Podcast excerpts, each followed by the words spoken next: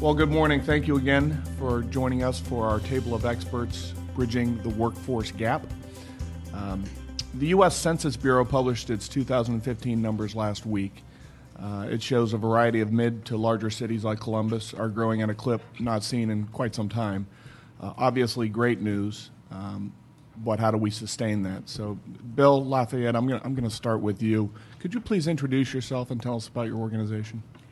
I'm Bill Lafayette. I own uh, Regionomics, which is a uh, consulting firm based here in Columbus. I uh, work in a variety of areas in addition to workforce. Um, I uh, do economic analysis and forecasting. I do workforce projections. I do uh, fiscal analysis for local governments. I do uh, strategic workforce development and projections. Okay, thank you. Cheryl from Jobs Ohio, could you tell us about yourself and tell us about Jobs Ohio? Sure. So I want to thank you for having me here this morning. Um, so I am the director for project talent acquisition at Jobs Ohio, and Jobs Ohio is the state's private nonprofit charged with economic development for the state. So we work with businesses that are looking uh, for a home, and hopefully in the state of Ohio, and then looking uh, to help our businesses currently in the state with their expansion plans. Um, and so a lot of my job uh, focuses on the talent equation for both both of those things.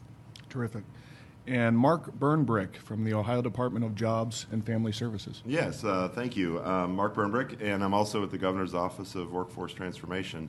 Um, I really am the project director for Ohio Means Jobs, um, but and then I work with the Governor's Office uh, trying to bridge that gap of bringing education and how we come up with some solutions to um, bring the talent together with businesses and how we uh, look at some programs and figure out how we're going to do that.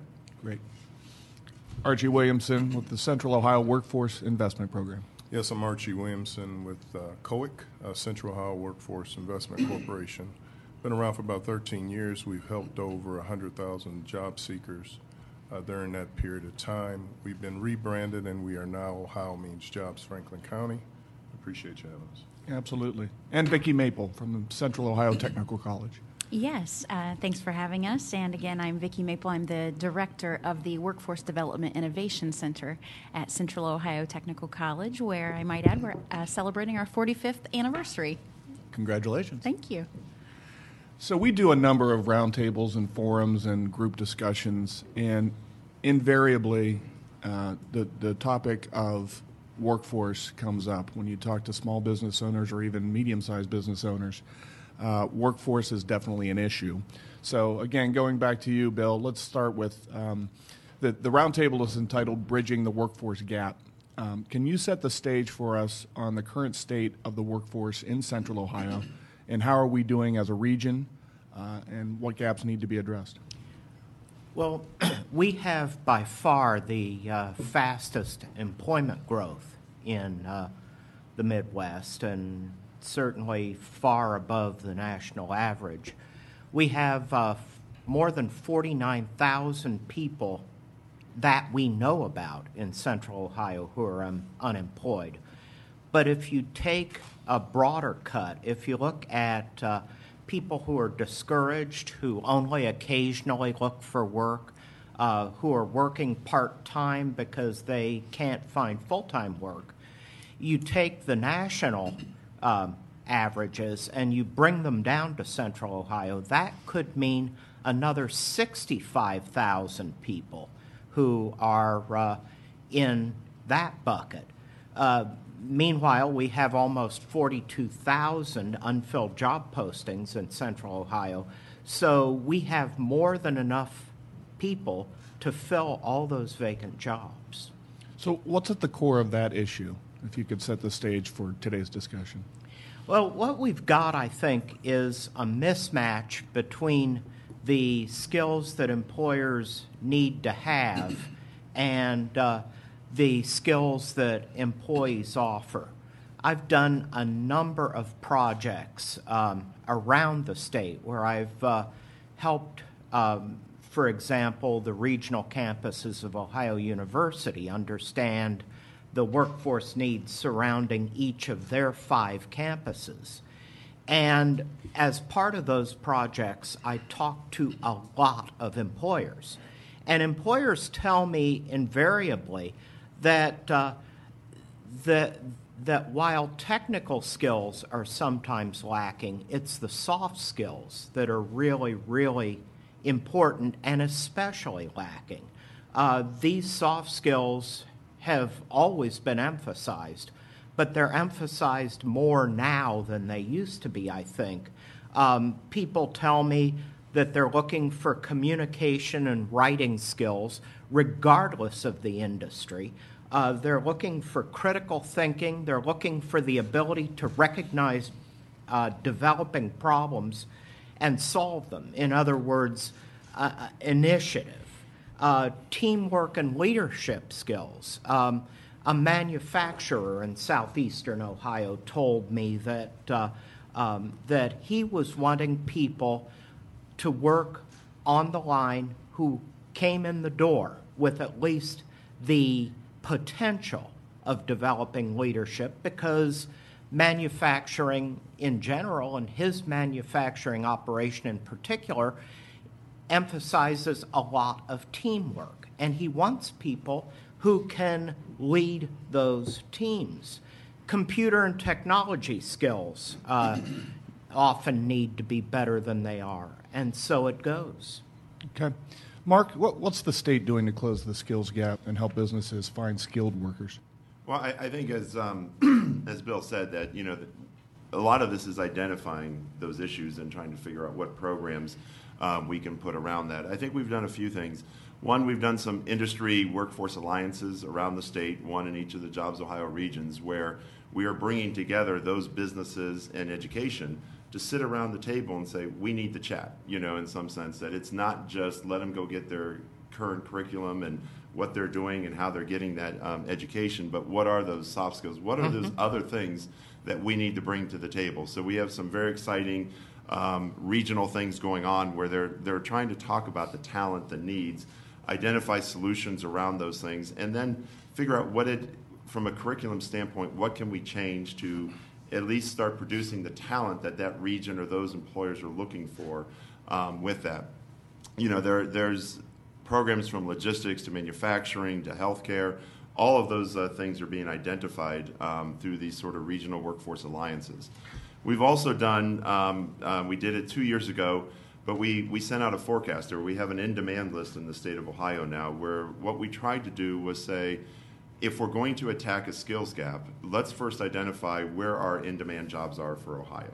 Um, and since there's, I don't know, over 800 occupational titles, and, and not get into all that, but um, but what we wanted to do is, if we're going to target, let's really figure out what we can sort of identify, figure out those gaps. Um, so the state in, embarked on taking some labor market information. We took four years worth of electronic job postings to see what employers are really posting electronically and all that um, as well as did a forecast to employers and said, tell us what your needs are one year, three year, five years out. Give us just your top three jobs, you know, that you're really trying to focus in on. We took all of that data, worked through it, analyzed it, actually came up with, and we have our in-demand list now on Ohio Means Jobs of 210 occupations. So that's our demand side. Now we know those are the ones, those are we looked at sustainable wage, so it had to have a good wage. It's not just about there's you know millions openings for minimum wage. It had to be a, a sustainable wage for someone of, of growth in that. The occupation also had to have growth potential. It, it couldn't be an occupation that's in the decline in Ohio. So it is an occupation that is growing, as well as we had to make sure that there was openings, that there were openings, a lot of openings for that, because it could have growth, but if the growth is two and there's only five openings today, that's not necessarily in demand if there's only seven opportunities. So you put all that together, you got our 210 occupations that we're saying is in demand in Ohio. Now we're embarking and working with the Department of Higher Ed, and we're trying to get that supply side of that equation and starting to figure out okay, if we say here's the, the demand for what employers are asking, what's our supply? What do we actually bring into the talent and that? I know Cheryl uh, worked on that project before she went to Jobs Ohio, and we had a lot of um, work on that. We're still um, trying to make progress on that of where we're headed, identifying all those needs uh, from that. We've also embarked on one other sort of initiative, um, a skills-based hiring initiative. Um, what we're trying to do is, as Bill sort of pointed out, you know, employers are saying that's great, you got this technical, but what other skills do you have around those things? And what we're trying to sort of do with some employers is trying to understand maybe Mark has this math skill, but didn't go get this certificate or didn't go to school to get this, but he actually scores extremely high on math and reading and communications, all of these other sort of scores and assessments that you can do with individuals and say, you know, Mark may have the aptitude to actually do extremely well in your organization, but didn't have that piece of paper or something, you know, from that. Are you as an employer starting to expand to sort of find other talent that you may never have thought of that now you can think about looking at? And so we have all these projects, and, and you know they're all in their infancies of you know bringing that data together. But some really exciting data starting to come out of uh, where we're headed with these. Great. And, and Cheryl, what, what role does Jobs Ohio have in what Mark was just talking about? So, uh, Jobs Ohio is embarking first off on a on a strategy around talent acquisition. So, in the economic development space, um, it's starting to become very competitive as to as it relates to what states are supplying to businesses related to getting them that first level of talent for a new operation or an expansion that they're doing. So uh, it's often resulting in uh, no cost, customized type services that are being developed for these businesses. So Jobs Ohio has been benchmarking Alabama, Georgia, uh, North Carolina uh, Louisiana, and some other states who employers actually, when we talk with them, are bringing those states up in a conversation and saying, look at what they're doing. Why isn't Ohio in this space?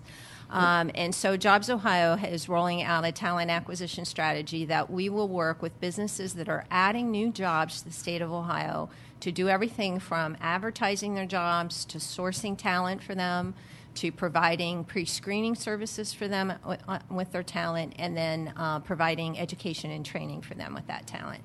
And we're doing all that using the state's resources. So we're not building a, a unit of people that's going to deliver that. We will have some staff uh, across the state of ohio but we'll mainly be partnering with the region's local resources to deliver all of those things to a business. And in doing that work, we've been working, as Mark said, a lot on supply demand with Jobs and Family Services and the Governor's Office of Workforce Transformation and Department of Higher Ed. And so in that work, Jobs Ohio has identified 18 occupations that come up most often in an expansion or attraction discussion with a business. And of those occupations, um, looking at the supply side right now, we have about eight that we know are undersupplied. Um, CNC machinists. Uh, we're looking at uh, computer or uh, computer systems analysts, network computer systems administrators, tool and die makers. And so, what we're doing, to Mark's point, is now that we see these numbers and that we have lower supplies, we're going to be working in each region to talk with regional partners like COTC and, and others uh, related to how can we build this pipeline up for these businesses and ensure there are workers there ahead of the need versus waiting until we have a business project and then we're not really able to define how we're going to provide them that workforce. Great. And, and Vicki, what, what, exactly is the Workforce Development Innovation Center, mm-hmm. and how does it complement uh, the traditional technical training available at Central Ohio Technical College, and how does it relate to what Cheryl was just talking about? Oh, absolutely. I, I, think we're definitely singing from the, the same page of music there. You know, at Central Ohio Technical College, naturally, uh, we are obviously, you know, recruiting and training for those in-demand occupations that, that Mark and, and Cheryl just referenced.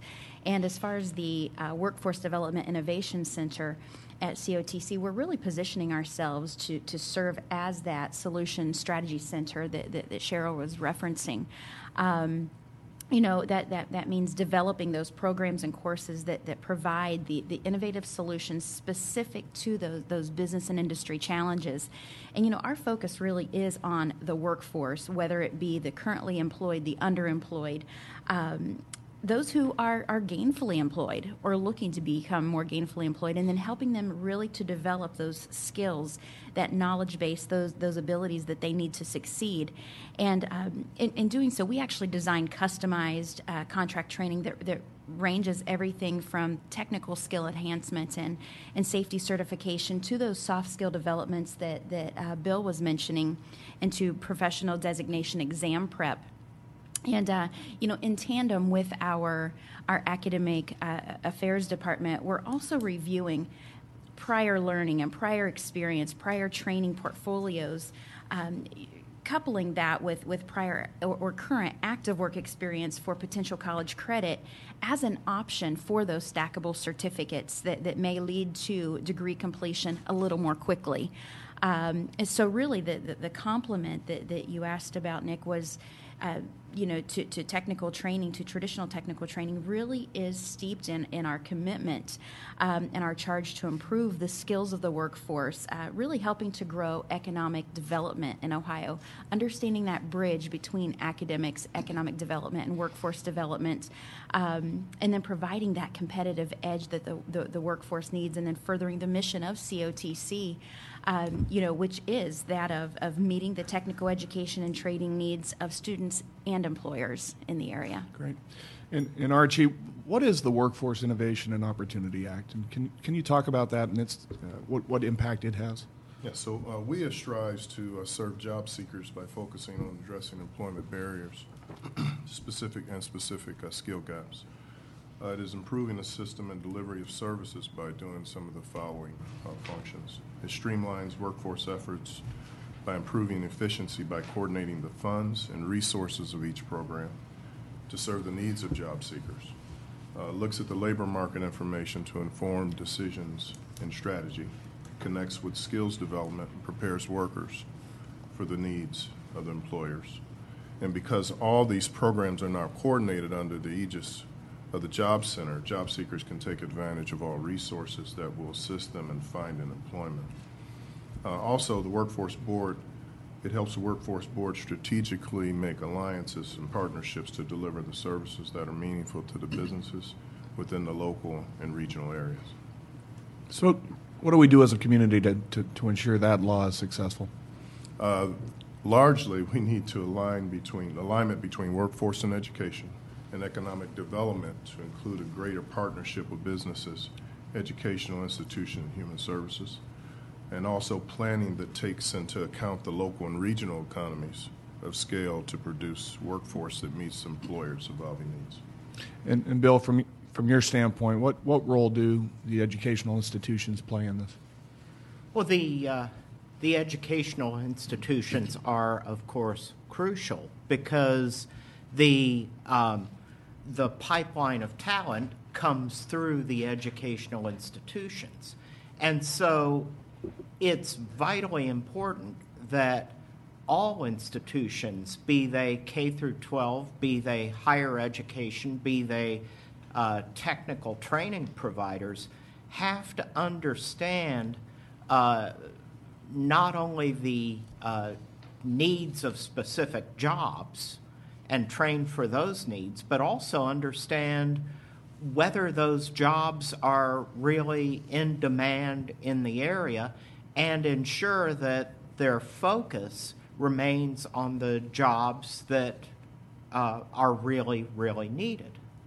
Uh, so uh, uh there has to be a huge uh, connection between educational institutions and workforce development, and between educational institutions and economic development, and between workforce development and economic development. Mm-hmm. I taught a, uh, a doctoral seminar in workforce development at Ohio State uh, eight or nine years ago, and we spent three solid weeks talking about economic development. And these uh, these folks had never uh, really encountered the, the needs and goals of economic development. Those two entities need to be working hand in glove.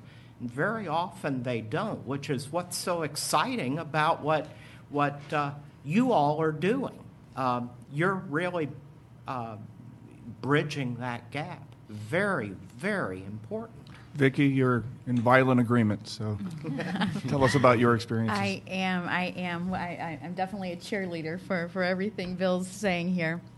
You know, I often say that I have the best job on campus um, because I am passionate about workforce development and economic development and, and about bridging you know academics and, and, and training with, with industry needs and workforce demands and um, as the director of the, the Workforce Development Innovation Center, I have that opportunity to engage the, the, the, leaders in, in manufacturing and business daily, really gauging their, um, their workforce development and training needs most often at their sites, which is, you know, fascinating in and of itself. But then we also like to, to invite them in for familiarization uh, visits to the COTC campus uh, with extensive tours of the engineering technology information labs and classrooms, and for that conversation with our students um, it's critical that, that they understand each other. And um, carving out the time to do that and the engagement to do that is, is what is um, really, I think, creating some success and some movement uh, right now. And so, if you um, allow me to even get a little more specific, when it comes to our, our targeted um, training and education to, to meet those demands of, of manufacturing and information technology positions specifically, um, you know, I, I, actually I'm going to, to interject there because in addition to serving those those populations and those workforce industries specifically, you know, we are also identifying and training and developing a number of folks in in the emergency medical professions. Um, it you know the first responders, heavy equipment operators, um, and those other in-demand jobs that that Mark was referencing that require technical skill development and training and that understanding of what is my place in the workforce and what is my place and how am I impacting the economy, you know, locally, regionally, and nationally, and, and in many cases globally. Um, so as we pursue that active role, uh, you know, in workforce retention and development, as we successfully um, accomplish our charge to meet the, that, that technical education need, we really are championing, championing um, initiatives throughout Central Ohio to, to foster those, those cross organizational um, partnerships and collaborations, um, all the while really positively trending upward with traditional student enrollment, which is, of course, um, you know, a challenge in and of itself as an institution. Um, and you know, two, I, I, wanted to mention, if I could, two of the um, our, two of our collaborative industry alliances. Um, one is with an organization called Workonomics, and the other is an initiative called Project Prepare. And uh, each of those are um, actually organized through the, the Licking County Chamber of Commerce and through Grow Licking County, our economic development arm. And um, each, of course, are, are represented through the Workforce Development Innovation Center at COTC. And just to, to expand a little bit upon what is Workonomics, we basically are, are a cooperative effort to support and coordinate that private and uh, public sector, the, those economic and workforce development sectors in Central Ohio, with a team of leaders who are committed to this, to, to offering it that, that wide variety of workforce data and, to, and training programs to meet those, those labor force needs. And collectively, um, as a team, we, are focused on improving the economic well being of the state of Ohio through through identifying the, the job retention, the, the tax base expansion, maintaining exceptional quality of life. So, as we look at that and, and, and how to advance the missions of both Workonomics and COTC, um, you know, really the demand for, for workforce development and training has increased significantly um, you know, leaving us in a position to create solutions for those those commonly identified workforce needs and challenges, filling that pipeline and, and, and keeping it filled. That that's critical too with the skilled labor to address the, the needs, that skills gap um, during this point in time, which we know or, or that we have coined as the, the graying you know, workforce in a rebounding economy. It's a position I think we're all finding ourselves in. Um, as, as, as, Bill strokes his gray beard there. Um, now, I also mentioned Project Prepare. And this too uh, is, a Licking County project, and it, it's a two phase initiative development to encourage interest specifically in the skilled trades um, and, and, in manufacturing, even more specifically among all age groups, from high school students to, to employed adults who, who may be underemployed or looking for, for a, a transition. Um, fairly a new, new initiative, just about a year old, and phase one focuses on those high school students and their parents their parents as well um, about the rewarding opportunities that, that careers in STEM related fields um, can have. You know, one of the greatest challenges that, that I think we're all facing industry and education specific, is attracting entrants into the skilled trades because of the negative connotations, um, you know, that have traditionally surrounded them. And, and, and by reaching these students at, at, at such a pivotal point and, and an important transitional stage in their lives, it really creates the opportunity to be part of that conversation and, and to change the narrative that, that I think has, has stunted interest in um, those career options. And it's really, I think, as I wrap this up, um, I think it's helping us to demonstrate that that that new face, that new face of manufacturing and engineering technologies as as financially and as intellectually gratifying careers. Mark, well, there, there, there are a couple things that uh, I, couple directions I could go with, with what you're saying. It's very, very exciting. But uh, the one thing that I want to emphasize that's so critically important, and we really haven't talked about it yet, is that we need to be engaged not only with uh, prospective employers, but current employers. Over the last 20 years, more than 80% of all jobs created in Ohio were created by companies who were already in place. And so, uh, if, if we attract a 500 person employer to town, it's front page news in your newspaper. But the, the point is that in a million job economy, even with the indirect jobs, we're talking about a drop in the bucket. It's the existing employers, the 40 or 50,000 existing employers in the area who are adding jobs maybe five or 10 at a time. That's what's really causing the growth that we've been seeing in the central Ohio economy. Cheryl, you're nodding? Well, you know, Bill's absolutely right. I mean, um, I, you know, our current businesses are are also struggling to find the talent that they need, and it's and it is around a lot of the skill sets Bill talked about earlier. It's it, technical skills we seem to have down really well, but all these things that I, you know I refer to more as 21st century skills, soft skills. I I tend to think of be at work on time, and this is how you need to dress at work, and but I think that 21st century starts to build that leadership pipeline that Bill referenced uh, about problem solving and teaming. Um, and so, you know, many of our businesses um, that are currently in the state have decided they're not going to sit around and wait on government or education or anyone else to figure this out for them. And so, if you look at the insurance sector, um, they their CEOs got together and decided to come up with a strategy on how do they build a talent pipeline for themselves. Um, and they started with looking at labor market data. Uh, Bill was involved in, in doing that analysis for them. They're going to need 26,000 people um, when you look at the baby boomers retiring and their growth needs. Um, and so they started working with education. Uh, they did not have insurance specific programs. Um, and their chair for their council, uh, Dave Kaufman, who is president of Motors Insurance, um, they started identifying both baccalaureate and associate degree and certificate programs to begin across the state of Ohio to feed the industry. Columbus State Community College has just started a certificate program, um, which is a new strategy for that industry. So not only did they get together to try to figure out how to develop a pipeline, they completely changed their thoughts around what that pipeline needs to look like. Normally, insurance hires baccalaureate only prepared individuals, and then they take them out of any discipline, and then they spend a lot of money um, educating them about the insurance industry. Now that we're building programs specifically for them, they can take people from an associate degree space because now they have training very specific to the insurance sector. They can look at certificate programs um, now to help put people in that entry level workforce. And you know, insurance is a great career path. It's it's got a lot of st- stability. It's got a lot of career growth for individuals, and so it's you know it's opening up a new world to parents um, and students of all ages about what that career ladder can look like.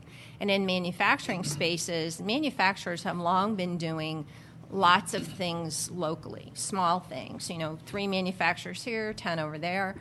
Um, and in that space, uh, Jobs Ohio and Department of Higher Ed. Uh, LIFT, with it, which is a Lightweight Innovations for Tomorrow initiative around uh, lightweighting metals, um, have been, uh, and Ohio TechNet, which is a group of colleges focused on the manufacturing space, we've all gotten together and are looking at, you know, what do we do about getting people interested in manufacturing careers? That's another career path like insurance. Parents don't know much about, students don't know a lot about, and what they know maybe isn't always the right perception of that um, industry. And so we have a, a, committee of manufacturers across the state of Ohio that have just put out an RFP for a marketing firm to replicate what insurance did. Uh, Paul Werth was actually uh, the agency that has been leading the marketing initiative for insurance. They've built a web portal, um, marketing campaigns targeted at various types of job seekers. Uh, manufacturing now wants to replicate something like that to try to uplift the image of manufacturing and drive people into the manufacturing trades. So you see businesses all over the place who are saying, you know, I can't afford anymore to do this on my own. One, it costs me a tremendous amount of money, both in time um, and actual finances, I need to partner with others. Even though we're competitors, at the end of the day, we've got to get together in one room as businesses and help the community build that pipeline for us. Um, and so I think that um, dynamic is just really um, Central Ohio is a great bed for that for some reason. I'm not sure what what creates it, but there's a lot of cross synergy across company leaders here who who do put aside that competitive uh, uh, dynamic and really try to get together to come up with plans around the talent pipeline. And Archie, let's take that one step further to young people okay. um, in vocational training, career pathways through apprenticeships, et cetera. Uh, what's what's the future look like in, in that arena for for our youth? Uh, the future's well, one. The, it's very important that uh, must be a commitment to develop our young uh, people, young adults who are employable to be uh, financially self-sufficient. I think that's first and foremost. But the focus is on high growth and in demand sectors and sharing young adults uh, with what positions are open and equipping them with the necessary skill sets they need to obtain those jobs. Uh, again, by preparing young people for jobs that are available, we can create pathways for promotion. Uh, connecting the dots between school and work is essential element for creating a career pathway, and that's why we're seeing a return in vocational training uh, within the schools and apprenticeships in the past. Uh, the OMJ CFC programs are designed uh, to identify career pathways for advancement for job seekers while creating a ready pool of qualified candidates for employers. Uh, for example, uh, we had a young man, D'Angelo Cook, at the age of 18, had a six month old child pregnant girlfriend and another baby on the way. In addition to his struggles associated with parenthood, D'Angelo and his girlfriend found themselves homeless and out of options, out of money and nowhere to turn. Uh, D'Angelo enrolled in our SOAR Hire program. His life began to drastically improve. His internship at Precision Applied Coatings PACE allowed him to the opportunity to work with his hands and learn valuable work and life skills. Uh, D'Angelo's supervisor spoke extremely highly of him, stating that D'Angelo was one of the best workers he had. As the money became more available, D'Angelo and his girlfriend were able to partner with Red Cross and obtain an apartment. His work ethic, determination, and his ability to stand out despite life's challenges made D'Angelo Cook a true success story. So it's very important that we have an opportunity for young youth, whether they're educated or not, and provide opportunities for them to learn and have a skill set that, because there's a lot of lower level skill sets and higher level skill sets that are needed uh, within our workforce environment. And, and Mark, what what jobs do you encourage people to pursue? Well, you know, I, I don't want to go back to my the 210 in-demand occupations because certainly that's where we are focused um, as a state and what we are trying to do. I, I, think what's important to understand about that for you know the readers and the listeners, um, there's been a lot of great little programs that are in Licking or here that are all across the state that are really trying to identify these needs in this. You know, how's everyone going to find these things? You know, I mean, that always becomes the main question. And uh, one of the things, you know, from an OhioMeansJobs.com perspective is, you know, we bring all that sort of data and things together for those individuals. So, you know, if you go to Ohio Means Jobs and you take an assessment, the results come back and say, based upon your results, here are the in demand occupations you've been mapped to. Not about jobs that are not here in Ohio, because we, we don't want people to leave Ohio. We want them to stay and find a career here. You know, so they can go on in the, the skills-based hiring. You can search by your skills-based on Ohio Means Jobs. You don't have to say, "Oh, I'm looking to be a welder." You can search on, you know, a, a teamwork score or an education score and all those things, and be able to find those jobs. And I think what becomes important to understand is we have every those in-demand occupations. You can go search by your educational background. There are opportunities if you just have a high school degree, if you have less than a high school, if you have a bachelor's, or you just have a certificate, or you got a master's. All 210 span all across the educational spectrum. It's not just you have to have this educational level. You can search by um, all the levels that are there. You can search by what pays the most. If money is the most important factor in your search, we, we break out those 210 that way. We break them by region. We break it out um, also by which ones have the most openings and, and all that. That allows someone on their own to go figure out who they are and what means more to them because we want them to understand their own skills and interests find out what maps to them and what those those occupations are because there's not one specific job I, I don't know if any of us in this room came out of high school and said, "Oh boy, I can't wait to be sitting 30 years later in front of a microphone talking about jobs." I don't think that was what I thought when I was leaving my senior year in high school. Speak for Um, yourself, Mark. yeah. and uh, so, you know, I think all of us, you know, became what we found our interest to be in that. And so I think for everyone that's, you know, going to listen and read about this is really to find out, you know, you've got to take some initiative to take an assessment to figure out who you are, figure out where did that map to, what are those occupations that map to that. It may be an industry. We have a whole K 12 portal, part of Ohio Means Jobs, that's throughout the state now. Um, and I, I think over a thousand school districts and that that are utilizing this, where kids can go on, take assessments, and those assessments come back and say, "Did you know your skills and interests map to these industries? Not a specific sort of occupation, but an industry." And then they can learn more about that industry. They can say, "Oh, it's insurance," and now they can find out partnerships that we link them to the insurance that Cheryl talked about you know, their portal where they're really striving to really dive down into that insurance industry. We want kids to be able to find that information and get there as quickly as they can as a partner. But they can learn about that industry from Ohio Means Jobs. Then they can say, okay, what, what occupations are in the insurance industry? We tell them the in demand, and then they can learn more. And from that, guess what? From that finding it, they can go find what schools in Ohio will train them for that particular occupation. Mm-hmm. And what career path, what are the career pathways? All of that is in one place in Ohio Means Jobs for that student, that adult, whoever is trying to change careers. All these projects and, and information is sort of in one place. But again, I think it just goes back to, you know, there are 210 that we're focused on in, in Ohio. Um, and, you know, I think they span across from every industry to every educational level. So it is really about that individual finding what really attracts them and what they can see as pursuing. Because all that information is there. If it's money, if it's growth, it's this, the career pathway of where they want to get, they can all find it on Ohio Means Jobs. I think Mark, you know, is bringing up a good point. I mean, the internet's a great thing, and then it's not a great thing because there's a lot of very diverse and accurate and inaccurate information.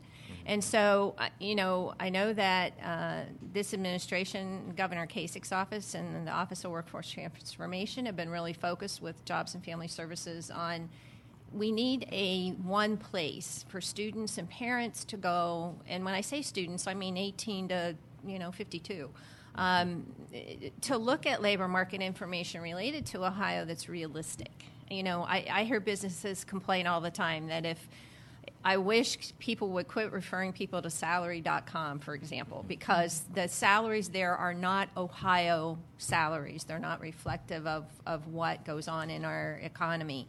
And so, you know, people come in with really unrealistic expectations, but the worst part about that is they paid for education based on an unrealistic expectation of mm-hmm. what they could make.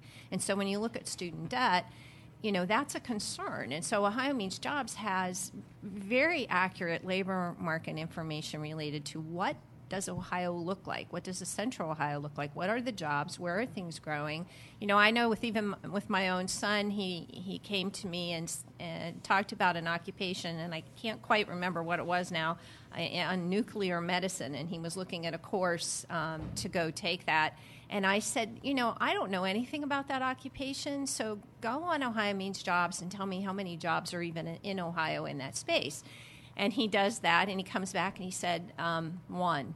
And I said, Yeah, no, we're not spending. we are not putting you. somebody. Yeah. They might as well. That is not a cushion for mom to spend money on an education. Sorry, um, but really, it was informative for him to be able to see that. Oh, wow, this really is a like a very emerging field, and probably not even going to be that big by the time I graduate. So. I think you know having a place where you have that data, where you have career pathways. I mean, a lot of work um, has gone into Ohio Means Jobs, and I think when you think about it from an economic development perspective, what a powerful thing it would be if we could say every student's resume is in this system. Um, every job in Ohio is in this system, and I think that's um, a marketplace economy that we really uh, overlook when we're doing our planning in the state. I think we've got to begin to focus on having that one marketplace for jobs and connecting job seekers and businesses. Can I just uh, add another thing with Cheryl? One, one thing I'd like to say, I've been around COWIC for about four years on the board, and what I've seen uh, over the four years, especially from Governor Kasich's office, is a commitment to have one streamlined process for everybody. So first was the, uh, Met- Blaine Walter came out to COWIC prior to it being Ohio Means Jobs Franklin County and just talked about next steps and where we're going. We have a monthly call with the workforce development, the governor's workforce development board, all the WIBs around the state. So we're all pulling in the same direction now. So it's, you know, you have Ohio Means Job Franklin County, Montgomery mm-hmm. County, whatever that might be. And that's made a huge difference when individuals are looking for opportunities to learn or job training because it, it seems like we're all pulling in the same direction today. And that's been huge. So definitely the governor's office has really pulled a lot of organizations being within different counties together to make sure we're all pulling in the same direction. So I just want to make that. No, that's a great point. And so this is about workforce gap. So how, how do we bridge that gap between all the great work that's being done and those 20,000 or so opportunity youth that are still out of work? Uh, to bridge it, uh, again, it goes back to education and training, and then aligning with those employers. Uh, at the end of the day, the employers have the need. You, you have to be able to have the employers identify the needs in a forecast, and it, it can't be when we need the individuals, whether it be a new organization coming into town or organizations that are already here. With Bill making mention that 80% of all the growth has come from organizations that are currently in place today. I think that's where we've missed the boat sometimes. We focus a lot, uh, for example, at Columbus 2020 and looking at organizations that are coming in town versus forgetting who's already here. And I think it's a, it's a combination of both. So I think it's very key that we align ourselves with organizations who are growing that are already here in Ohio, coupled with organizations that are coming in. And, and Cheryl, you mentioned other state structures that, that we're benchmarking. What are you seeing in other states um, about you know what they're doing, best practices compared to Ohio? So, from a best practice ex- perspective, um, they're really customizing and tailoring things to that business's needs. So, um, they're having one person who works with that business on a strategy, and then that one person has really done an asset map, if you will, of, of how that state could meet that need and what resources. But what we are seeing in other states is they have an uneven education and workforce delivery system. So they're tending to build structures um, outside of those systems in order to meet that need. And we don't really think we need to do that in Ohio. I mean, education is. Uh, on the K through 12 and post secondary side, uh, one of the biggest line items in our state budget. We have the workforce investment system in Ohio that you know, you know, both uh, Mark and Archie have talked about. Um, you know, their strategies and what they've been doing in that space. And, and so we believe that in Ohio, we can have this talent acquisition strategy similar to other states where we're very focused. We work with that company to customize it. Um, but we use the system to make that delivery. And in order to, to really make that work, it really has to be at the regional level.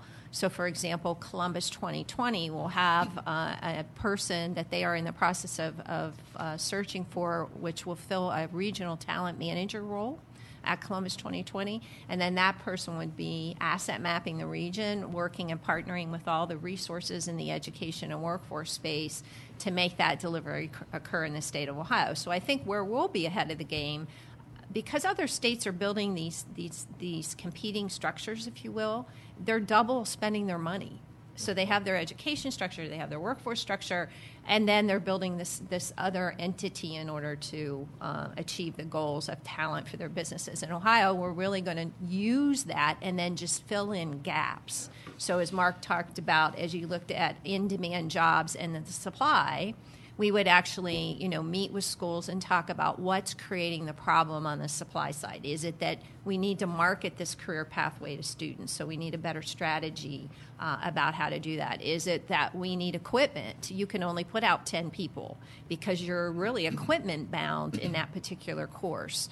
Um, or degree area? Or is it instructors? You can't find instructors. You need dollars to get instructors certified in order to be able to teach at a certain level. Um, so, you know, those are the, the gaps that we believe we can fill in with this talent acquisition strategy. And, and Bill, dovetailing on that, there's, there's many potential industries to dedicate job training resources to. So, what's the best way for workforce development agencies to um, prioritize where to focus?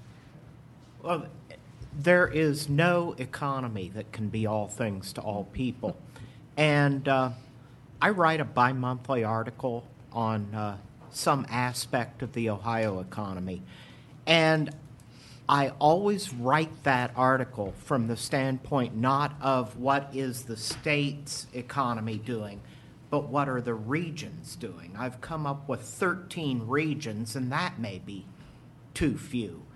The thing that we have to understand when we're um, when when we're thinking about uh, developing talent in the state is that every region's economy is different. Every region's workforce needs are different. And so in the central region, we have a focus in logistics and distribution, we have a focus in uh, uh, in IT, in finance and insurance, especially in insurance. Uh, we have a focus in marketing and public relations and design, various industries like that. Somebody trying to fill jobs that are going to grow, that are going to be successful, that are going to offer opportunities for advancement, uh, needs to think about what are the unique attributes and and uh, economic and environmental characteristics of this region that are making the firms in certain industries successful. And that's what we really, really need to be focusing on. And so, uh, uh, Mark and Cheryl have a very tough job, and I'm, I'm thrilled to see that it, it really is drilling down to the regional level because that is the mm. only way to do it. And that and that's the genius of, of Jobs Ohio, really. And Archie, is that a, a focus for COWIC? Really looking at the regional needs and, and trying to direct investment and funding towards those regional needs? Yes, definitely. So uh, COWIC, again, where Ohio means jobs, Franklin County. so our focus is definitely on the Franklin County region. Um, and employer engagement, again, has to be more intentional and collaborative versus transactional. Uh, the focus needs to be strategic and meet the needs of both the job seekers and employers. Uh, per WIOA rules, uh, ideally, we need to represent employees within an industry sector. An example of that, uh, at COWIC, there are 30,000, we identified 30,000 IT jobs in the region within a 30 mile radius of COWIC. So we developed a IT sector partnership per WIOA. Uh, it includes COWIC staff, local educators, training providers, and economic development representatives to create a training initiative for IT professionals uh, needed to meet the demand of employers for IT jobs in this area. An advisory team of IT employers has created and assisted in the educating of the Committee on the IT Sector and Associated Skills.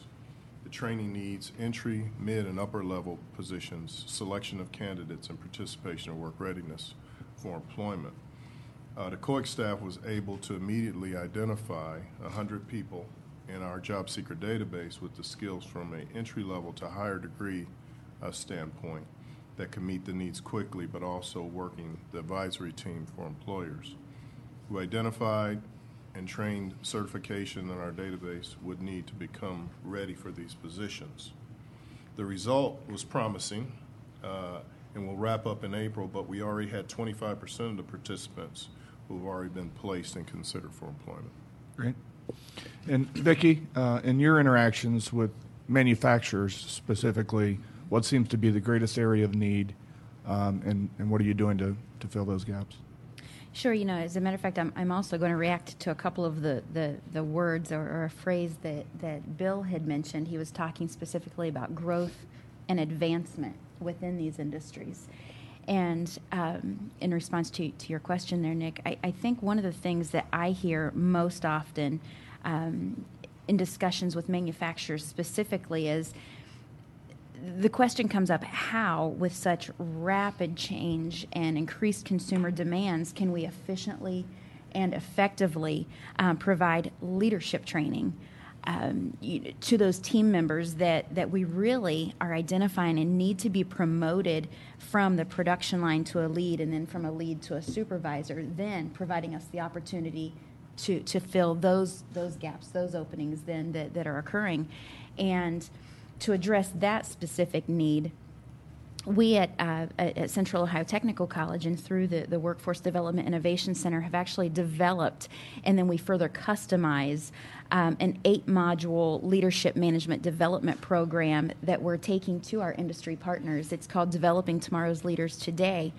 And one of our um, first success stories, Nick, was, was actually with a manufacturer in Hebron, Ohio, uh, by the name of THK and um, you know we've since graduated a number of cohorts from that partner and, and it's one of those programs that really has resonated. It has has quickly caught on with other industry partners like Anomatic um, who has locations you know in, in both newark and, and, and uh, nearby here in the new albany beauty park and hendrickson and, and licking county just to name a few. But through this particular program what we address um, are, are are some of those those basics you know temperament basics leadership basics interpersonal communication generational differences um, coaching for success that, that performance coaching that needs to come along with with those growth and, and advancement opportunities uh, conflict resolution performance management and, and lean basics you know that's something else that, that we hear from from manufacturers is um, in addition to so many of these other skills that we're looking for if we could just have some individuals who have a familiarity with what does the floor look like? What does a production floor or line look and feel like? And what are you know the, the, those lean processes and principles? It's going to help us tremendously.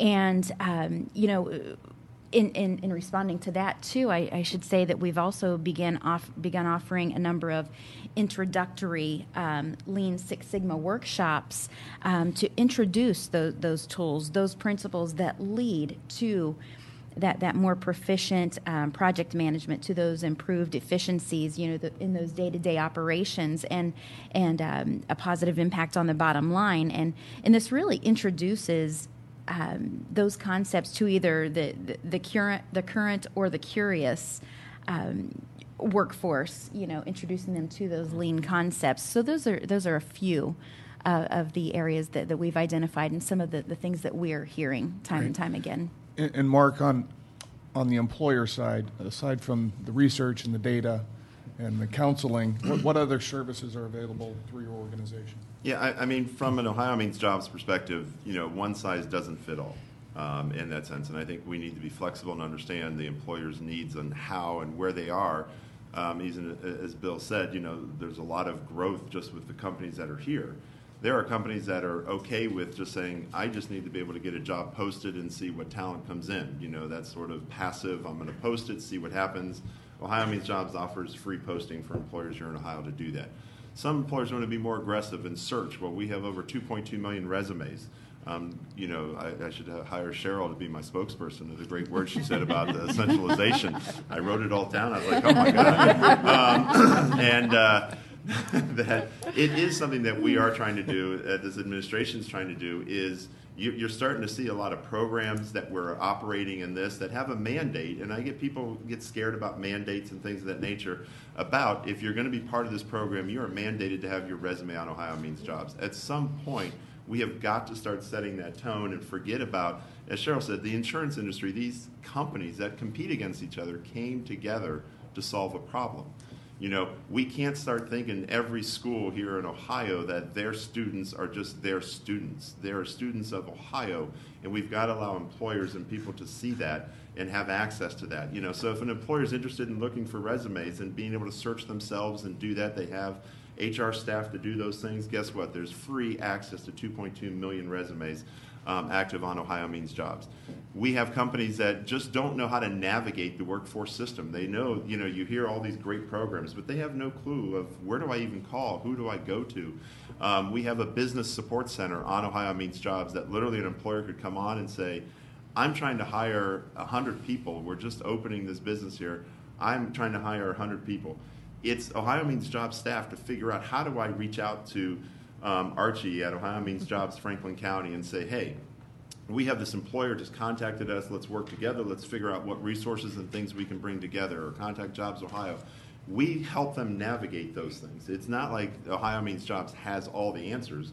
We're supposed to know about everything going on out there and be able to bring some of that data from a self-service perspective, but also allow that employer that when they contact us of how do we reach back out.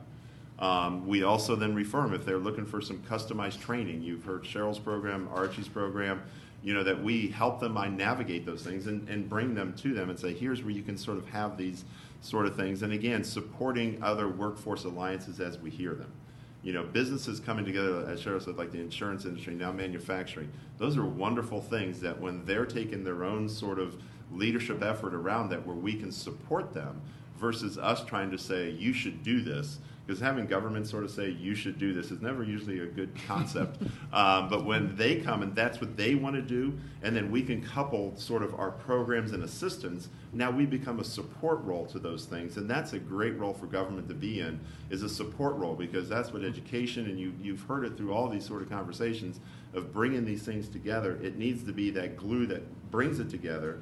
It's the chicken and egg. Is it the talent or is it the business? You know, I, I could argue both ways every time, mm-hmm. depending on who wants to talk either way. But when all those things come together, it's all these programs that keep those things in that sort of you know circle to help make sure they're they're doing what they need to do. So, you know, from a business perspective, Ohio Means Jobs will help them no matter how they want to proceed, and we can help them navigate all those things. And the information is all there for them to sort of figure out where they are in their growth of their company and where what best fits their needs. Great. Vicki, how does that connect to COTC? Yeah, you know, I, I was just thinking about some of those um, those those industry and student relationships, and again, that exposure that is just so critical um, for for one to be exposed to the other. And I just jotted a note about a, um, a, a strategic alliance partnership that we have have created with Boeing. And you know, basically, what this does is it places our students in co-op positions, um, providing them with with that hands-on, real-life, uh, you know, training. Uh, uh, placing them also in, in contract labor positions with Boeing and so, what this really means, what, what this, this framework looks like, is that Boeing works with our students' school schedules. Um, Boeing meets the terms of our curriculum based agreement that we have with industry partners. They then provide our students with a foot in the door of internationally recognized Boeing Corporation. Um, what an opportunity for students to, to have that, that kind of exposure and experience and to then be placed in a paid position um, you know, people like Boeing are, are, are recognizing what our students and what the new emerging workforce can bring uh, to them. You know, I should uh, further note that um, you know, not all of our community partnerships are are in the manufacturing industry or engineering technologies. You know, as as Mark pointed out, we, are looking at 210 in demand occupations. That's uh, quite a bill to to fill. Um, for example, something else that we have done, we've just had to get innovative. We've had to get creative, is what it comes down to. And we've recently customized a, a training program to meet the new state mandates as they relate to case management training. Um, you know, so we are actually working with our local job and family services um, agency delivering this programming and this training to, to their caseworkers. So we've also then taken our traditional human services um, curriculum to them, and we've actually created cohorts within the agencies, um, developing the caseworkers that are that are working toward their human services degree. Uh, helping them to become more credentialed and then um, serving as, as accountability partners one to the other. And then, you know, if you look at a framework like that, really all it took was you know, whether you're looking at Boeing or, or Job and Family Services, all it took was them being flexible enough um, with, with the scheduling of the students and working around, you know, some of the, the hours on the job and then providing that them that empowerment that, that, that Mark, you know, had mentioned, empowering them to seek that additional training and then providing them what it is they need. Um, you know, it, it, it's really I, I don't think there can be enough emphasis placed on that that connection that uh, or, or on that um, note that industry partners need to reach out to academic partners academic you know educational institutions to find out what is in place now and, and or what can be created to fill this the, this emerging um, need. You know we, you know as I, I, I as I also uh, think about specific companies and industry partners and their feedback that we're receiving to these innovative approaches that, that, that we're trying to roll out, I think the best compliment we receive probably comes in the form of an inquiry of an organization who comes to us and says, Hey, we see what's working. We want what XYZ company has. And, um, you know, there's just no greater compliment or, or form of flattery. And, and you know, when uh, earlier you had mentioned about very specific um, business partnerships. So, you know, from Screen Machine Industries, you know, just here in, in, in Pataskala, THK, Anomatic, Boeing, Worthington Industries, these folks are seeing it, they're recognizing it, and they are reaching out. Um, you know, also the the area hospitals, the job and family services agencies, um, banks like Park National Bank everyone in between, you know, I just have to say that we truly are valuing those industry partners who are coming to us and allowing us to come to them um, and, and, placing value on the commitment of those partnerships. Great. I, I would argue that uh, that really is a mandate for all educational institutions and all uh, employers. Uh, mm-hmm. When when uh, a uh, manufacturer, say, mm-hmm. is trying to hire people from a particular program and isn't finding the kind of skills that they want, they're not necessarily going to go to the educational institution and tell them, hey, you're not giving us what we need. They'll simply stop hiring from that program. And so it's up to the educational institution to open itself the way that COTC is doing, to approach the manufacturer and say, What do you need? H- help us design programs. But on the, on the other hand, the manufacturer has to be open to doing that, has to be open to taking the time out of running their organization to work with the educational institution. In the long run, everybody benefits. Ar- Archie, what's your perspective on Absolutely.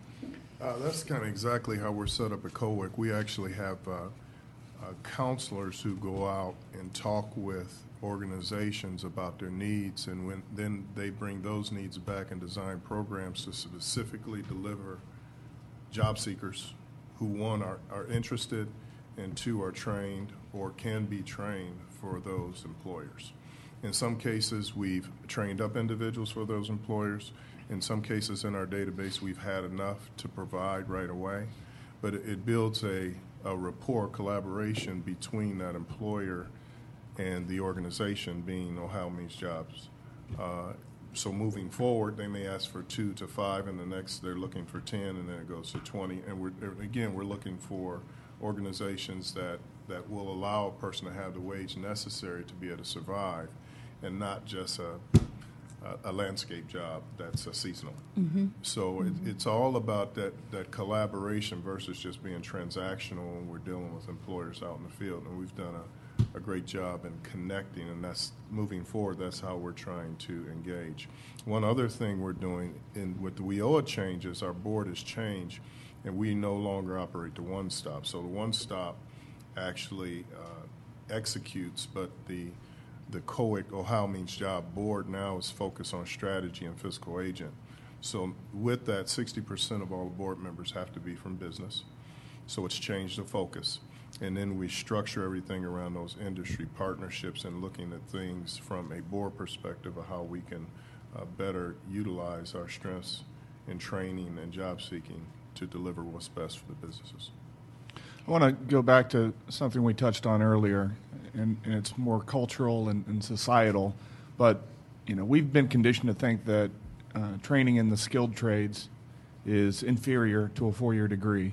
Uh, there's also a lot of evidence that the so-called uh, Gen Zers are concerned about graduating with a mountain of debt, uh, and they're they're they're beginning to question the ROI. Um, so, what are you seeing, Bill?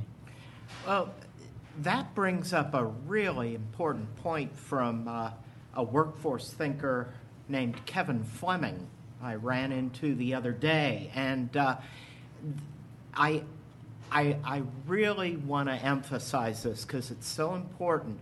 It's in a lot of ways not fair to compare the average wage for a skilled trade job to the average wage for a job requiring a degree.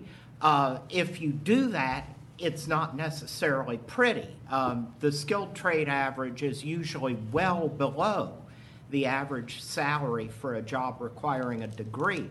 But if you're better suited, say, to be uh, an electrician, then uh, you can excel in that field. You can grow your salary.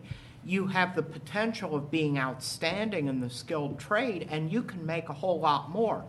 The typical electrician in the Columbus MSA has a high school diploma, training, and a, an apprenticeship, and makes less than forty-five thousand a year. The typical general manager has a business degree and experience and makes 96,000. You think, "Oh my gosh, I need to go to business school."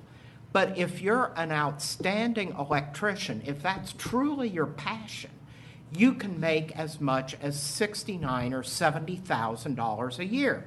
On the other hand, if you're a mediocre manager, you might make only 40 or 45,000 and you won't get the chance probably to be general manager of anything. Plus, if you really enjoy the work of being an electrician, if it fulfills you, if, if you feel accomplishment, you're going to be much happier than you would be piddling your time away in an office and being miserable. You know, uh, the skilled tra- trades question is an interesting one. When we brought the manufacturers together, one of the things that they disputed quickly um, uh, was the labor market data we have on salaries. So you have to remember there's a time lag. It's it's almost two years old by the time you see data related to salaries, and um, because the analysis has to be done, it has to be collected, it has to be verified. You know, so all these things have to take place to ensure it's valid. But what the manufacturer said is you have to understand compression in the marketplace has created. We wish we were paying those salaries. that is not what we're paying. Um, and so I think you really have to look again at the realities of your regional economy and. Um, we we just can't find people with these skill sets. We need these skill sets. That's never going to change. It's always been a backbone of, of the nation's economy. But we're even seeing this globally. You know, we're, we're talking with um, businesses that are from other countries. And, you know, uh, for example, the Cracker facility that is looking at Belmont County, uh, one of the things they brought up were chemical operators, machinists, maintenance technicians, that they can't find them uh, in uh, the global marketplace, and they're they're concerned about will they be able to find them here in the U.S. Um, and um, students are or, or individuals are very unaware of what those career paths allow you. If you're an entrepreneur, uh, tendencies. You want to be your own boss. You want to be able to to to make a lot of money based on what you have to offer. You're not often making it for a firm. You're making it for yourself. Um, and and having those skill sets gives you like lifetime employment opportunities. I will tell you, I have tried to find a drywaller, a plumber, and an electrician to just do do things in my home. It's impossible um, because they're they're so involved in large projects. They they they can't um, focus on residential needs for, for the private citizen um, because the marketplace on the construction side is needs them. Uh, uh, manufacturing facilities need them. So I just think it's really a overlooked um, space that that got this negative uh, image along the way somewhere, and I'm not sure how that happened. I mean, I think we were a, a nation that you know, I value the four year degree. Um, certainly, you know, that and above are needed in many of our occupations. But we have a tremendous need for people with um, industry recognized credentials that make tremendous wages. You know, Honda has a program that they're doing with Columbus State that they're now opening to four other colleges across the state of Ohio where you can come in and work for Honda uh, go to class two days a week, work at Honda three days a week, and become a uh, maintenance technician for them, and you make fifty thousand to start. Mm-hmm. You can go on and get a two-year engineering degree. Uh, or, or, your additional two years to get your four year engineering degree if you start in that pathway with them. Um, and then you're using their tuition assistance to do that. You're not spending your money or mm-hmm. borrowing money. Um, and so I just think you know, we have got to uh, become a lot more realistic about how technology has impacted the skills trade space. Um, when you talk about maintenance technicians, I think everybody, you know, imagines someone walking around with a tool belt. They're actually mm-hmm. using a computer mm-hmm. to diagnose what's wrong with this multi-million dollar machinery. And I'm not saying they don't have to turn a wrench at some point, but they have to have such a broad skill set today. I just don't think people understand the vastness of the skilled trade space today. And I think we're shooting ourselves in the foot in a major way, especially in this state by saying that uh, if you don't complete a four year degree, you are somehow inferior. You're somehow second best. You've somehow failed. We've got to stop talking like that because mm-hmm. uh, the, the need for these folks is going to continue to grow. And uh, if we don't fill this need, we are going to be in a world of hurt. You know, there's not, when you think about it from the job seeker perspective, there's nothing harder than working with an individual who's maybe been dislocated, who doesn't have that formal piece of paper that talks about their experience level, but maybe they've made sixty-five, seventy-five thousand dollars and they've just lost their job, and because they don't have that paper, they can't apply for today's jobs. Mm-hmm. Um, so, you know, there's been a huge movement in Ohio's education system. Uh, Chancellor John Carey with the Department of Higher Ed has been looking at uh, competency based education. Um, so there is something in the state budget to talk about how can we look at an individual skill set and award credit based on what they're able to demonstrate mastery knowledge of. Um, so if I, I, was an electrician that learned from my father, um, how would we then be able to look at that person's skills and say they have mastered these 10 things, which means that equates to this certification? Um, uh, Indiana is doing this in a big way uh, with Western Governors University. Um, they have 60,000 people enrolled, through 30,000 graduates, and right now they have about 1,300 Ohio Ohioans who are taking that coursework. And so, you know, the state is is looking at how does this competency-based strategy play into getting people uh, into jobs and getting them credentialed in a way that uh, employers recognize. Um, because while we can talk about all the, the certifications, we still tend to look at associate degree, bachelor's degree, master's degree when we go to hire people, and that's really narrowing the talent pool. And Archie, when you when you survey uh, your employer partners, what are you hearing, and how are you connecting to those kinds of trade skills? So going back to skilled trades, Uh, one thing we found, and, and one thing that's, that's very important, I think young people need to be oriented earlier mm-hmm. to understand if a skill trade is what you're looking at. It's very important for you to understand that just base requirements you need to pass. You can't have a criminal record. Mm-hmm. You need to be able to pass a drug test. Mm-hmm. If you're going into, you mentioned the financial services side, that type of training is great, but if you have bad credit, you can't get a job.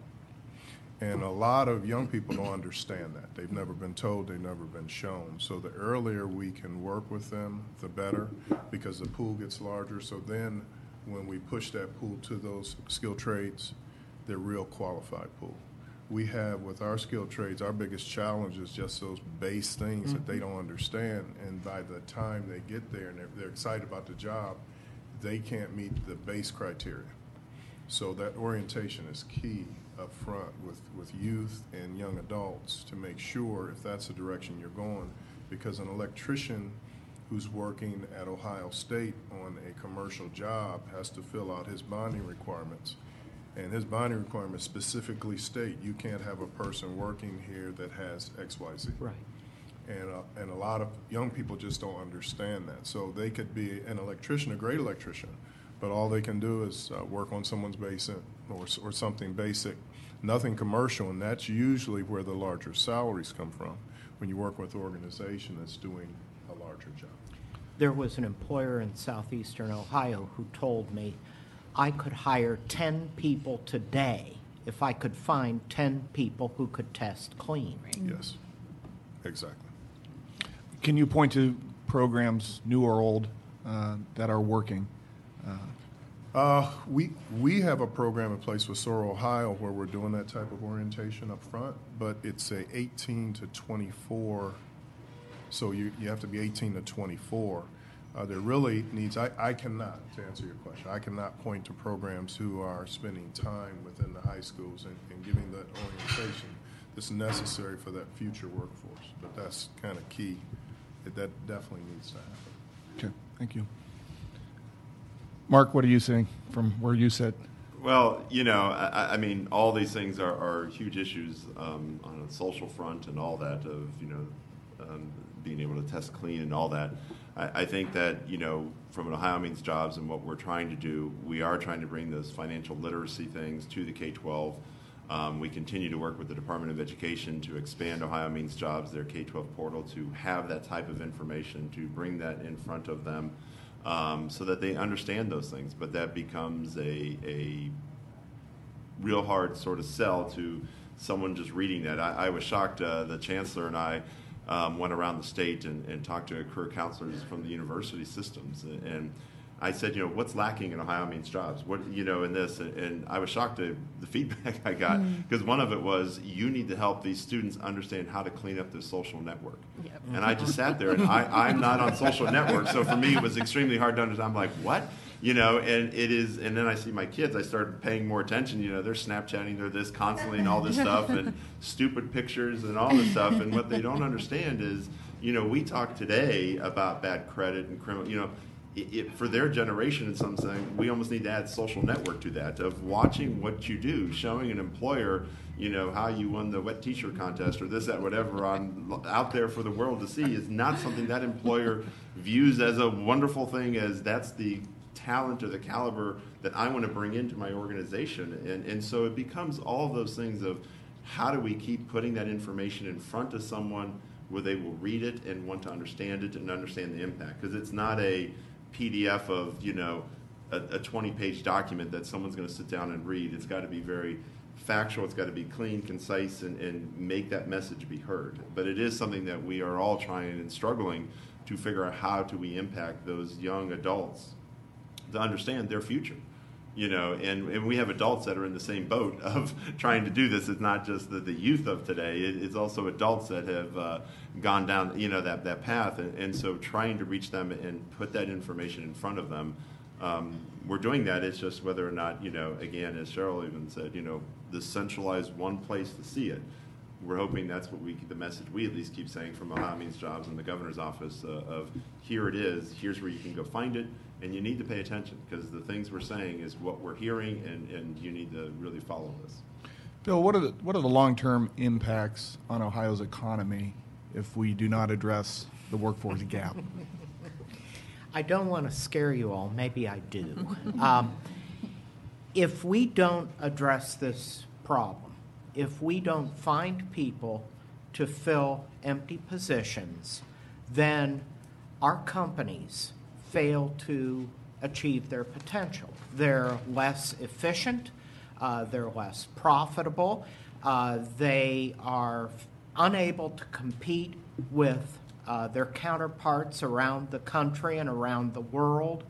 Uh, households' uh, income fails to grow, uh, neighborhoods decline, crime rises, and on and on and on. And this tremendous momentum that we've built up in the economic growth that we've been enjoying over the last four or five years uh, sputters and dies. Um, it's it's critically critically important. I've been warning for uh, probably a year now. I think I brought it up at uh, at my economic forecast in January that uh, by the end of the year, I'm I'm seeing 20,000 plus net new jobs in Central Ohio this year. If we if we can't fill those jobs, um, uh, we're, we're in big trouble. And the unemployment rate is now um, in the low four range. Um, I, when I started looking at the central Ohio economy in the late 1990s, we had uh, an unemployment rate around 2.6, 2.8 percent, and it was ugly. Um, and I, I fear that we're getting back into that if economic growth continues. So we absolutely have to be focused on this. We all do. We have to coordinate our efforts so that we're all rowing in the same direction. We're rowing in the same direction as economic development. And uh, we, we just really, really need to, to continue to get our act together around this. So Archie, there's the opportunity.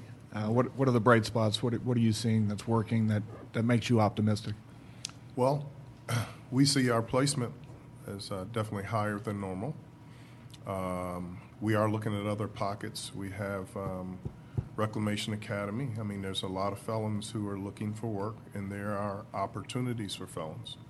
Uh, again, it requires that orientation and training. I think we're on our fourth or fifth class, and usually 90% of the individuals who participate in Reclamation Academy are hired. Uh, and we align those individuals with organizations who will hire a felon. Uh, the program is for non, you have to have a non-violent felony.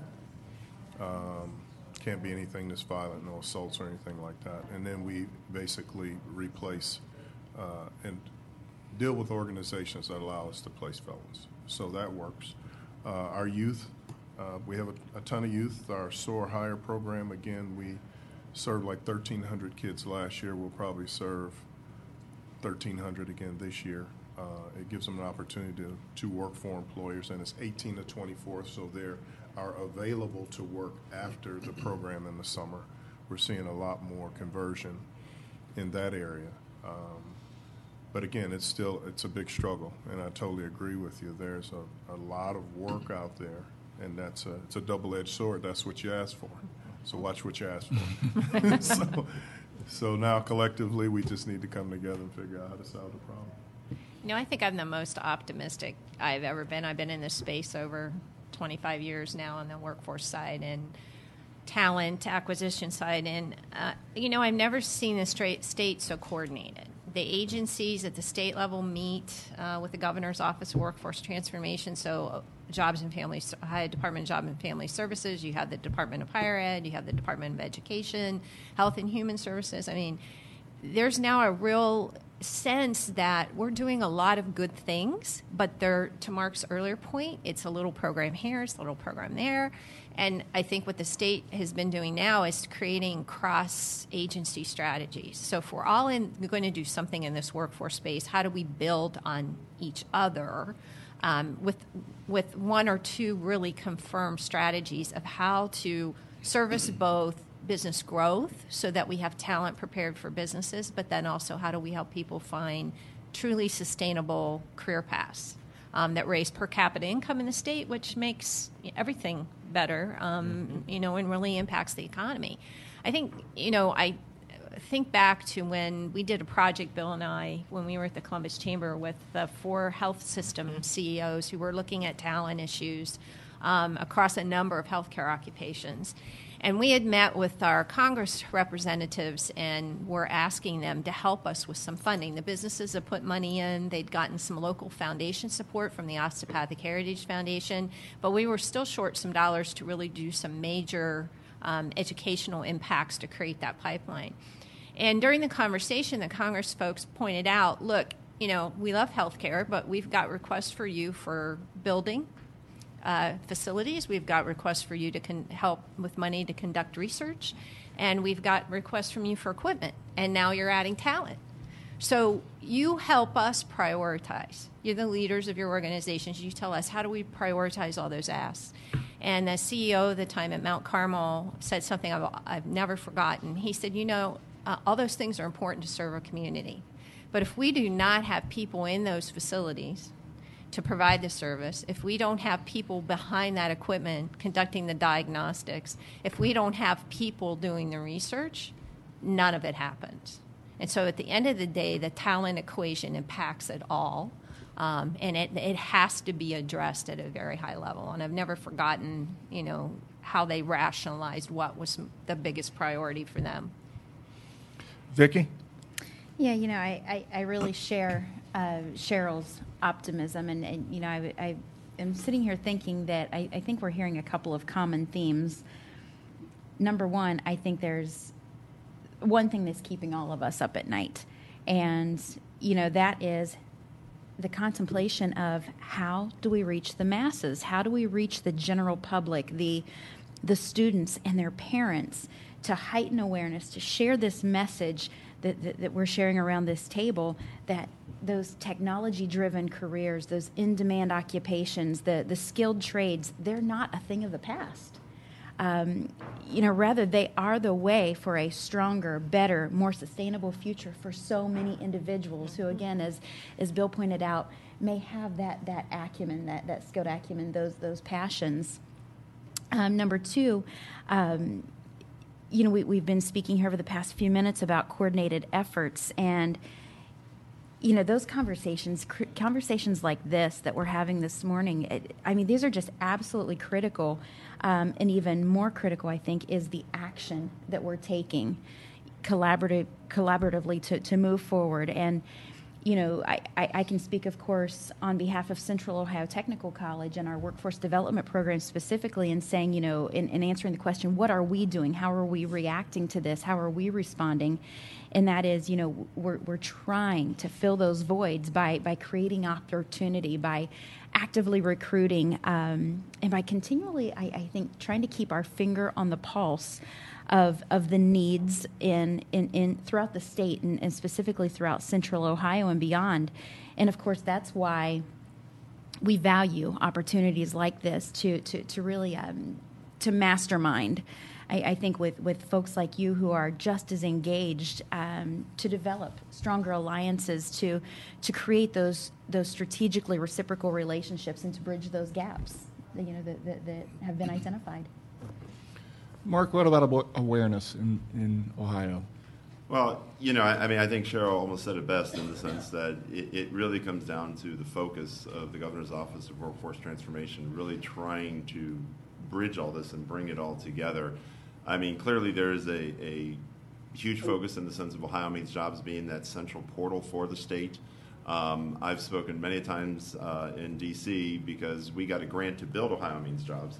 Um, and they're fascinated with the fact of, you know, every time a state wins a grant, there's always this sustainability. You know, yeah, we gave you money, but what we see, someone gets money, they do it for two or three years, and after the money runs out, the program's gone. You know, and what's been interesting for us is that uh, we got the grant money, we built Ohio Means Jobs, we've done this, and we are now as I sort of put it, we are in seven state agencies and 14 programs that we are delivering, we're a service delivery arm for their program. And those agencies are actually giving me money at Ohio Means Jobs to do their service delivery and to continue funding the system. And, and what that really says is what Cheryl says that we're finally all coming together and saying, oh, you know, Bureau Workers Comp, we're trying to get individuals that have, you know, need to find a new occupation for what they have, you know, that that they've been injured on or what, but they still want to work and they want to find something else. How do we do that? They're coming to us and saying, "Help me solve this problem." Not creating their own new. What do we do at Bureau Workers Comp to do this? They're connecting with us. We're helping them do that that now sends that message. You think of our K 12, we're starting to reach out to the youth and to the parents and the guidance counselors. We're now working with the chancellor for a higher ed portal where we already have the veterans and we're doing that. We've reached out, we're working with the disability community. So, you know, from that, it's not necessarily Ohio Means Jobs trying to, you know, project what we are and, and, you know, and all those things. It is really then those niche, you know, the disability community is hearing about Ohio Means Jobs. The veterans are hearing about it. The schools everywhere those things are happening. And at some point, this groundswell, it's starting to happen. I mean, I, I um, don't want to misquote my own numbers here, but, um, you know, last year I think we had 70 some million job searches on Ohio Means Jobs, and it's been growing. This past year we had 90 million. You know, and, and what it says is that's getting out. We have more employers posting jobs on Ohio Means Jobs than we've ever had. We have more, you know, people searching resumes than we've ever had.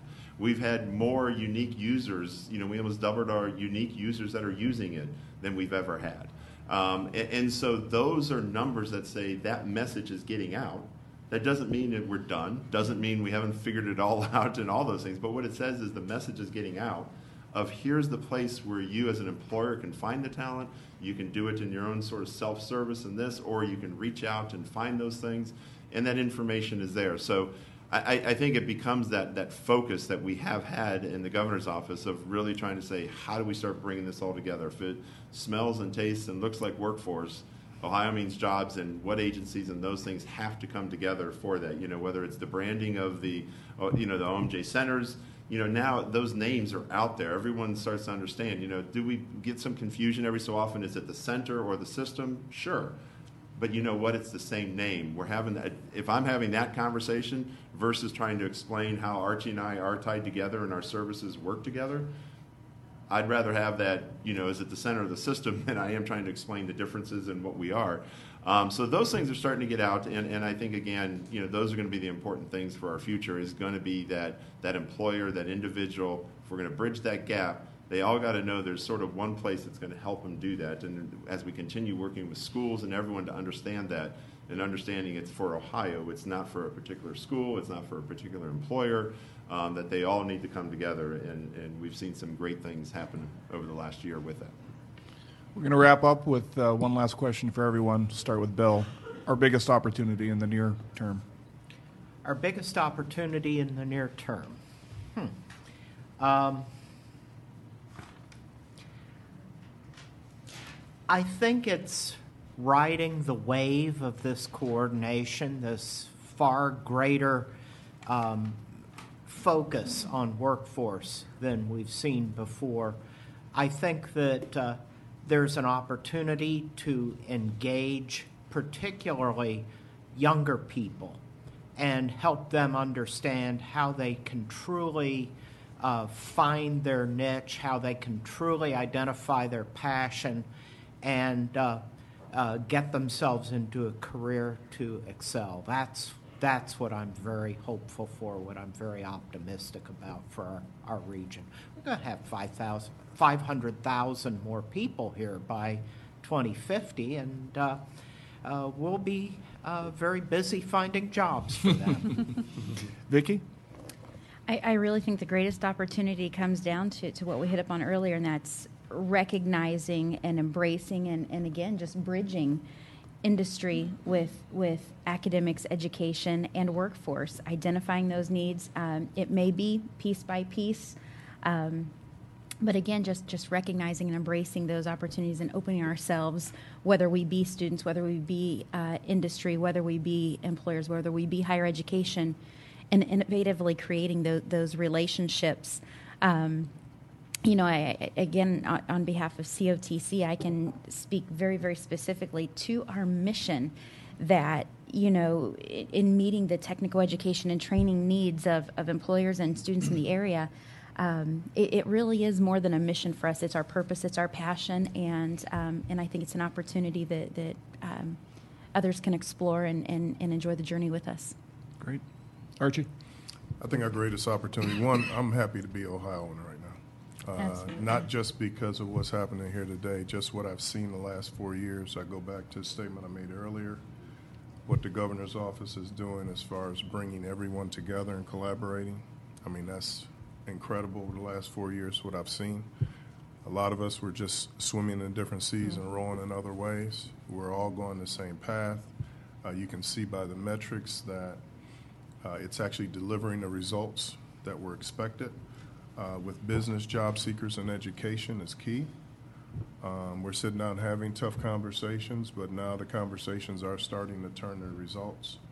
And that Ohio Means Jobs, I don't know who thought up that name, but it's not a state name, it's, it's an Ohio name. And- And it really means something to everybody, that just the three words, Ohio Means Jobs mean a lot. So I think that's our greatest opportunity to take that brand and spread it out through Ohio. Great. Cheryl? You know, and everybody said it in various forms, but strategic collaboration. I mean, you know, one of the hardest things, I, I think what's great is Central Ohio certainly has a ton of leaders, great leaders. Ohio has a ton of great leaders. And I think the hardest thing in leadership is learning when to, to, to pull back and, and join with others. Um, and so I think, you know, what we've seen certainly at the state level is uh, an understanding that, you know, we all had great agendas, we all had good ideas, but we were all leading siloed strategies. And we are never going to get anywhere. Resources continue to diminish um, at the federal level, at the state level. There just isn't the funding, there isn't the strength to do it. We're wearing our businesses out. We're not serving our communities the best we can when we continue with this siloed agenda. And I think the collaboration that we see both at the regional levels and at the state level. Uh, we've not seen it before in Ohio, really, and I don't know. You know, I think certainly the governor's office has had that strategy from the beginning. We've got to figure out how we stop this one-off. How do we bring things to scale that really impact the state? Um, both on the business community side as well as the as the individual side. And I think um, continuing to persevere, it's hard. It is really hard to create strategy across so many. Uh, each region is different. To Bill's point, against so many agencies that are performance measured at the federal level or at the state level in different ways. Um, so how do you create strategy across that? And I think that's our biggest challenge. But I think we've really made great inroads, and we just have to keep doing that. That's where I think success lies. Mark, final words. what everyone else just said. No. I sat here going, I, you know, and I don't mean to digress, but I, I thought of, you know, I got my name picked when we, my wife and I went on a cruise. My wife put my name in the damn fishbowl, and I got pulled out, and I, up on stage, 10, 12 people, and we had to start singing. A, you had to sing a song, and, and like I'm listening to the first, and I'm like the 12th person, and I'm like. Oh damn! They did Mary. Had a little. Bit. That was mine, and I'm like, I'm gonna go with Jingle Bells. Oh god, the third person did Jingle Bells. And like they got to me, I'm like, Kumbaya. I'm like, oh my god, I didn't know what to say, and so it's like I'm hearing all this, and it's like not fair to go last again. Um, but uh, I, I, I, so you know, I guess what I would say, uh, you know, what everyone said is just wonderful. But what I, I, you know, and this is more of a personal, not necessarily from the governor's office or you know JFS. Um, is what I think is fascinating that I, I've seen is with all this collaboration and all this stuff that we're we're starting to have this infrastructure. We're starting to see and we're starting to, to deal with some things and be able to do things. What I think is going to be fascinating is is sort of Bill sort of said, you know, at some point now we're going to be able to reach people that we've never really reached or thought we would ever touch. Because as Cheryl said, there's these performance metrics. Well, if I want my performance metrics to be great, I'm going to deal with a certain set of individuals that have education, that didn't drop out, all these things. And yeah, there's programs for this, but we still try to stay in the space where we have a comfort level. Um, and, and I think what I'm starting to see is that comfort level is because we're starting to have these cross agency conversations and we feel comfortable. that, you know, when I'm meeting with the, the director of, you know, ODRC and Rehab and Corrections, and we're talking about how Ohio means jobs and how these individuals are coming out of the prisons, what we can do and all, I mean, you know, those didn't happen four or five years ago. Those are now like day-to-day conversations. And what I see as our biggest opportunity is we're now talking about a whole group of folks that we sort of always worried about up here, and now we're sort of saying we've got to do with everything. And since we have the infrastructure, we have these partnerships, and we have all this, I think that's going to be our biggest opportunity going forward. Is this population that, in some sense, might have felt left behind, or this that because we always worried about our metrics and other things, that we're now saying, hey, if we're going to fill this twenty thousand gap, we're going to need all hands on deck you know, and all hands on deck means we've got to reach from A to Z, and, and we're starting to do that because we feel comfortable. We have programs, we have communication, we have cloud, we have all these infrastructure things that we didn't have before. Because before we were worried about our individual little silo things and how do we look good for what we were trying to do. Not necessarily for the state of Ohio, but look good for our program and who we've got to send our reports to.